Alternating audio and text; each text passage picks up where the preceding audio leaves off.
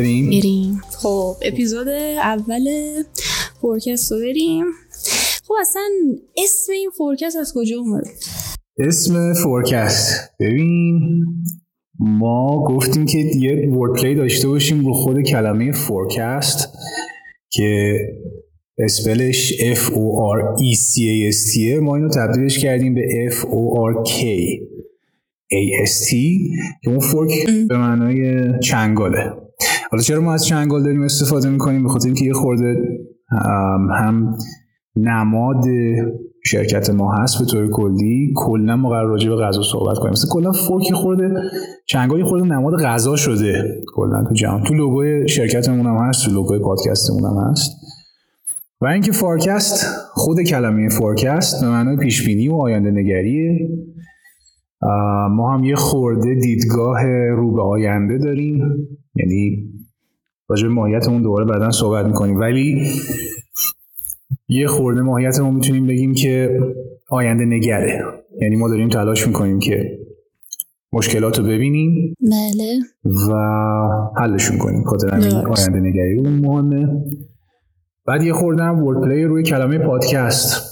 یعنی forecast و پادکست یه خورده شبیه هم دیگه هستن هم وزن هستن.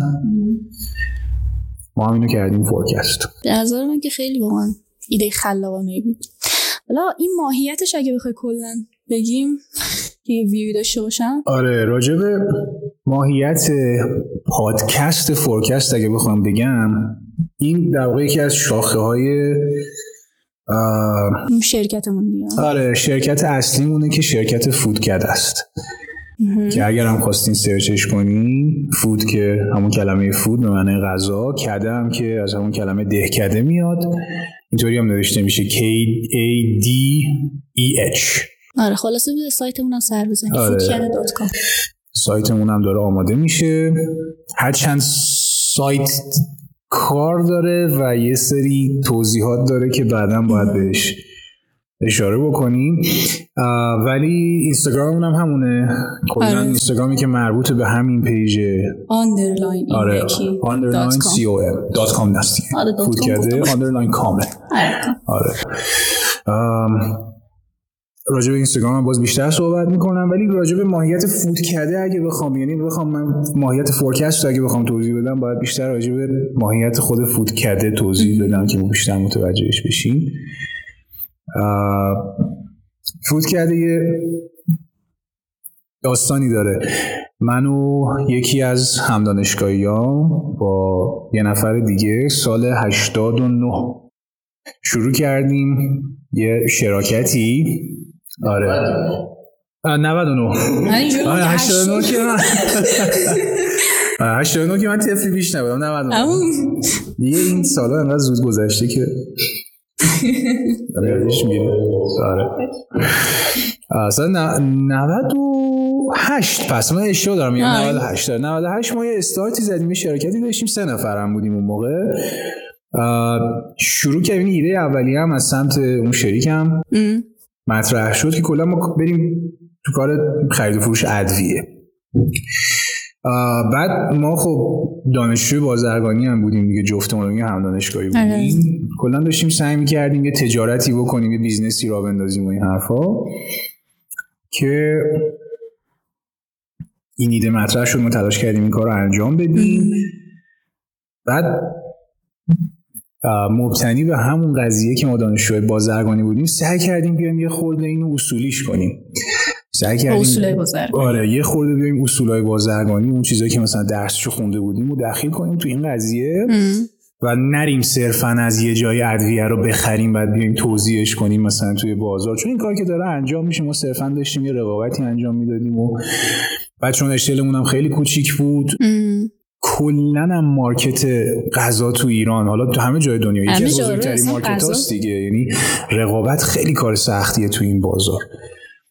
و ما گفتیم مثلا بیایم خورده این اصولیش کنیم شروع کردیم یه خورده research انجام دادن. بعد توی این research ها که داشتیم انجام می‌دادیم فارغ از اصلا دنیای صرفا ادویه متوجه این شدیم که کلا صنعت غذایی. چه توی دنیا چه توی کشور خودمون. درست.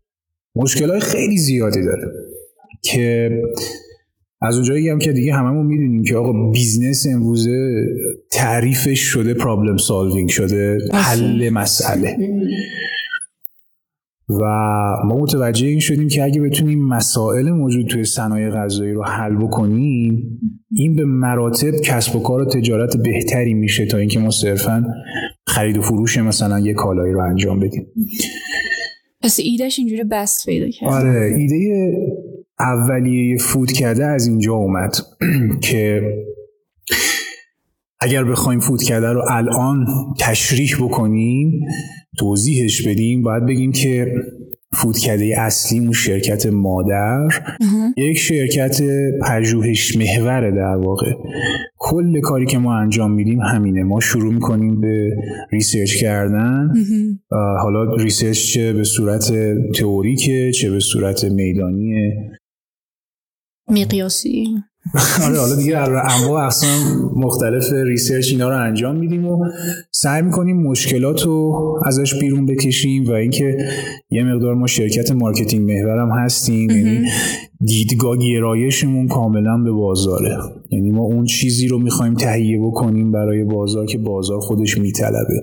درست. خب مشکلایی هم هست که اصلا یکی از دلایلی که ما این پادکست فارکست رو داریم راه اندازی می‌کنیم. همینه که ما تو ایران چون خیلی محروم بودیم از تکنولوژی متاسفانه. متاسفانه. این فرهنگ استفاده از تکنولوژی و ارگونومیک برای تسهیل امورات یه خورده جا افتاده نیست هنوز توی بازار. به خاطر همین کار ما به سادگی صرفا یافتن یه بازار و یه سگمنت و یه بخش که بتونیم بهش مثلا راه حل ارائه بدیم و محصول ارائه بدیم و خدمات ارائه بدیم نیست.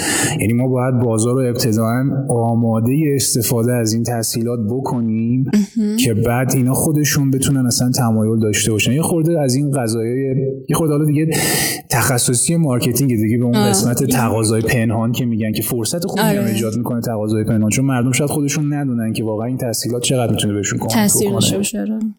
الان مثال دارم میگم یعنی مثلا ما در این حد واقعا محرومیم از این مسئله که سوپرمارکت های مثلا بالا شهر تهران رو که میری از بین هر ده تا شاید سه تاشون فقط کامپیوتر داشته باشن. آره منم دیدم. یعنی بقیهشون با هنوز با سررسید دارن کار می‌کنن. در صورتی که قوانین مالیاتی هم داره سرسختتر میشه و استفاده نکردن از تکنولوژی واقعا به ضررشونه. ولی خب این فرهنگ هنوز جا نیافتاده. و یکی از کارهایی که ما اتفاقا می‌خوایم بکنیم همین فرهنگ سازی توی صنعت غذایی کلا. ولی بالا دوباره, دوباره اگه بخوام. من همیشه از این سوتی ها زیاد میدم و مهدی هم موقع edit گیر میاره این سوتی ها رو و میخنده بهشون برای منم میفرسته. حالا اشکال نداره. آره من بخوام برگردم به تشریح خود فودکده باید بگم که شرکت پژوهش محوریم مشکلات رو در میاریم. سعی می‌کنیم اگر فرهنگش موجود بود که بریم در واقع حالا اونو market کنیم مزایای ایجاد بکنیم برای بازار که بتونن استفاده بکنن از اون تحصیلات. اگر هم فرهنگش موجود نبود که ما اول فرهنگش رو می‌سازیم و بعد شروع می‌کنیم به ارائه خدمات. یه خود کارمون سخت. همین الان من داشتم با یکی از بچه های همین محل کار صحبت می‌کردم که کارش مارکتینگه. داشت میگفتش که کار شما سخته. کار فرهنگ سازی واقعا آره بابا. واقعا کار سختی. بکن آره. ولی خب این رسالت همین فود کرده مثلا همینه. در فورکست باید گفتش چون فورکستی که شاخه فود کرده است. فود کرده است. خب پس تا اینجا اون کارهایی که باید انجام بدیم اونجوری که من فهمیدم اینه که یک باید راجع به غذامون میایم صحبت می‌کنیم. مثلا اینکه حالا راجع به تاریخچش و چه فوایدی داره و حالا مضراتش و اینا. مشکل دیگه ای که هست مثلا اینکه میایم مثلا این مواد غذایی رو حالا از نظر پزشکی هم فکر کنم قرار ما آره. کلا اگه بخوایم دوباره برگردیم به همون اصلیت و همون ماهیت فود کرده اینکه ما اصلا چرا تصمیم گرفتیم این فورکست رو را بندازیم و استانداردها رو معرفی بکنیم و آرزم که فرهنگ سازی انجام بدیم و اینا به خاطر اینه که ما اگه یاد باشه اون روزی که رفته بودیم ویونا. داشتیم با هم دیگه صحبت می‌کردیم با فرهاد راجع به شخصیت برندمون راجع به دی ای برندمون ام. به این نتیجه رسیدیم که ما در واقع برای اینکه بتونیم راه هایی که ارائه میدیم رو بازار بپذیره از ما خب باید یک برند قابل اطمینان بسازیم یعنی. اون روز گفتیم دیگه در آره. آوردیم که توی دی ای و شخصیت برند. فود کرده قابل اتکا بودن و قابل اعتماد بودن. آره، اصلا گره خورده است آره. اصلا گره خورده اینو نمیشه واقعا انکارش انکارش کرد داره دقیقا به خاطر همین حالا به چند روش میشه اعتماد سازی کرد دیگه. ما می‌تونیم دروغ بگیم. چیز خیلی کار ساده ایه این کار انجام دادن. ولی خب آخرش مشخص میشه. یعنی اگه منم نخوام بیام اون چیزی که درسته رو بگم. یه نفر پیدا میشه و. آره یه نفر پیدا میشه. اصلا اصلا دیس کردن واقعا شاید آمیانه ترین کلمه ای باشه که بشه راجبش استفاده کرد. و کلمه تخصصیش اصلا اینه که میاد از استراتژی های anti marketing علیه ما استفاده می‌کنه. پس واقعا چون بازم میگم این گره خورده با DNA برند ما ما صداقت پیشگی اولا واقعا واسمون مهمترین نکته است. بعد چی؟ تو ریا. نه این واقعا ریا نیست. ولی اگه ریا هم باشه باز ریا بدی نیستش. من همیشه گفتم یه موقع های marketing همیشه اصولا. سنگ نه اصلا سنگ بناش اینه که تو بتونی محصول تو بفروشی. این که نمیشه این کار کرد. ولی مسئله اینجاست که تو چطور می‌خوای بفروشی و اینکه اگه اگه واقعا صداقت پیشگی کنی اگه راجع به محصول چون مهمترین مسئله اینه که محصول بتونه خودش رو بفروشه. okay؟ و اگر محصول ما یه bug ی یه گرایی داشته باشه که یه نفر بتونه بیاد سیاست های تهاجمی marketing ی مثلا علیه ما بگیره. خب این ضرر ماست. یعنی بخواد یعنی این- اینطوری نمیگم که آقا مثلا ما خیلی آدمای مثلا مؤمنی هستیم و هیچ وقت دروغ نمیگیم که مثلا این همینجوری من اینطوری نمیگم.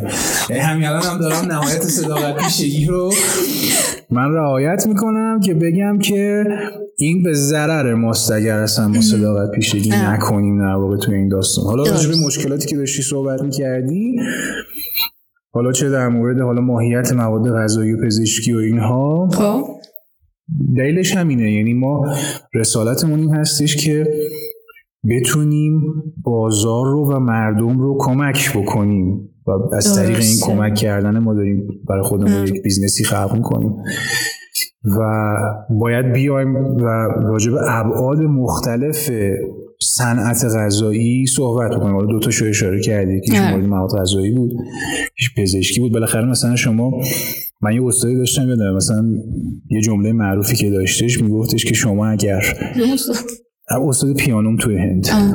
آره. میگفتش که شما اگر غذا رو به شکل دارو مصرف نکنید مجبور میشید دارو رو به شکل. غذا مصرف. کنید آره. بچه ها اینجا زن؟ دراپ د مایک می‌خوام انجام بدم یه دونه اینجا میکروفون بزنم آره آره حرف واقعا خردمندانه این می‌زنه به نظر اینجا به خاطر همینم ما راجع به ماهیت مواد غذایی صحبت می‌کنیم. حالا غذا خوشمزه است. من خودم که حالا از اون روزی که ویدیو بیاد می‌تونید ببینید که مثلا من آدم توپر و گنده و چاق و چله یا خیلی غذا دوست دارم و کی دوست نداره غذا؟ اینو من خیلی دیگه دوست دارم ظاهرا. آره. دوست نداری؟ ای میشه. آره. نتی خود اینطوری است. خب پس.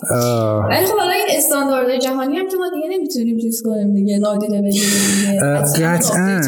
ببین ما راجع به استاندارد وقتی صحبت می‌کنیم و یه استادی داشتیم مثل سهر ملکی. آره یادش بخیر سهر ملکی یه بار اومد سر کلاس و ما داشتیم راجع به استانداردهای مختلف راجع به چیزهای مختلف صحبت می‌کردیم و برگشت به ما یه نکته ای رو گفت که ما تو اون موقع شاید بلد نبودیم و می‌گفت این استاندارد کف کیفیت قابل قبول یک محصولیه. تو توی که دیگه کارت صنایع است باید اینو بدونی دیگه. یه استاندارد دیگه کف میزان قابل قبول اون سطحیه که ما داریم مصرف می‌کنیم. حالا اینکه مثلا حالا هر نهادی یکی از مهمترین نهادهایی که ما همیشه ازش الگو خواهیم گرفت حتما یکیشون FDA آمریکاست که Food and Drugs Administration یا Association فکر می‌کنم. uh, have no idea. uh, میشه نهاد دارو و غذا دیگه. آره نهاد دارو و غذای آمریکا. um, بعد اون هو هست؟ World Health Organization سازمان بهداشت جهانی. و سازمان های استاندارد خودمون سازمان های استاندارد داخلی.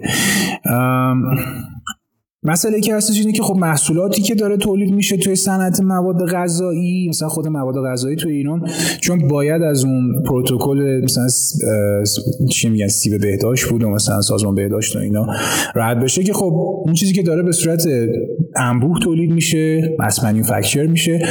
این استانداردها رو قطعا داره.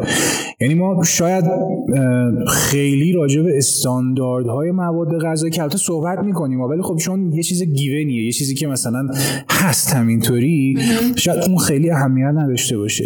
یه خب. چیز یه بحث خیلی مهمی توی استانداردها که هستش که ما می‌خوایم ببینیم ما این جامعه بودن دیدگاه ما نسبت به صنعت غذایی این شکلیه که ما باید بیایم راجع به استانداردهای مثلا نحوه انبار کردن مواد غذایی صحبت بکنیم. آره خوب دیون یعنی مثلا یکی از مسائلی که ما اصلا شاید نمی‌بینیم و اینم شاید یه خورده ما کلا مشکلات هم داریم که حالا بعدا راجبش صحبت می‌کنم. ولی یکی از مسائلی که ممکنه ببینیم اینه که مثلا شما میرید تو رستوران بعد خب. که گوشت پخته شده یا نیم پخت و گذاشتن تو همون یخچالی که گوشت خام هست. که این آره این اصلا مثلا یه مسئله بزرگیه. یا اینکه مثلا ما توی قضیه لوجستیک خب. که آره بخوایم صحبت بکنیم.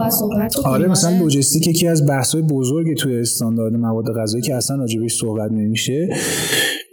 یه موقع های من احساس می‌کنم حداقل. بحث لوجستیک خیلی بحث مهمیه. چرا که مخصوصا بخش tracing and tracking و در واقع قابل تعقیب بودن اینکه مواد غذایی از کجا اومده. خب. من همینجا یه مثال ریزی مثلا بخوام به شما بگم.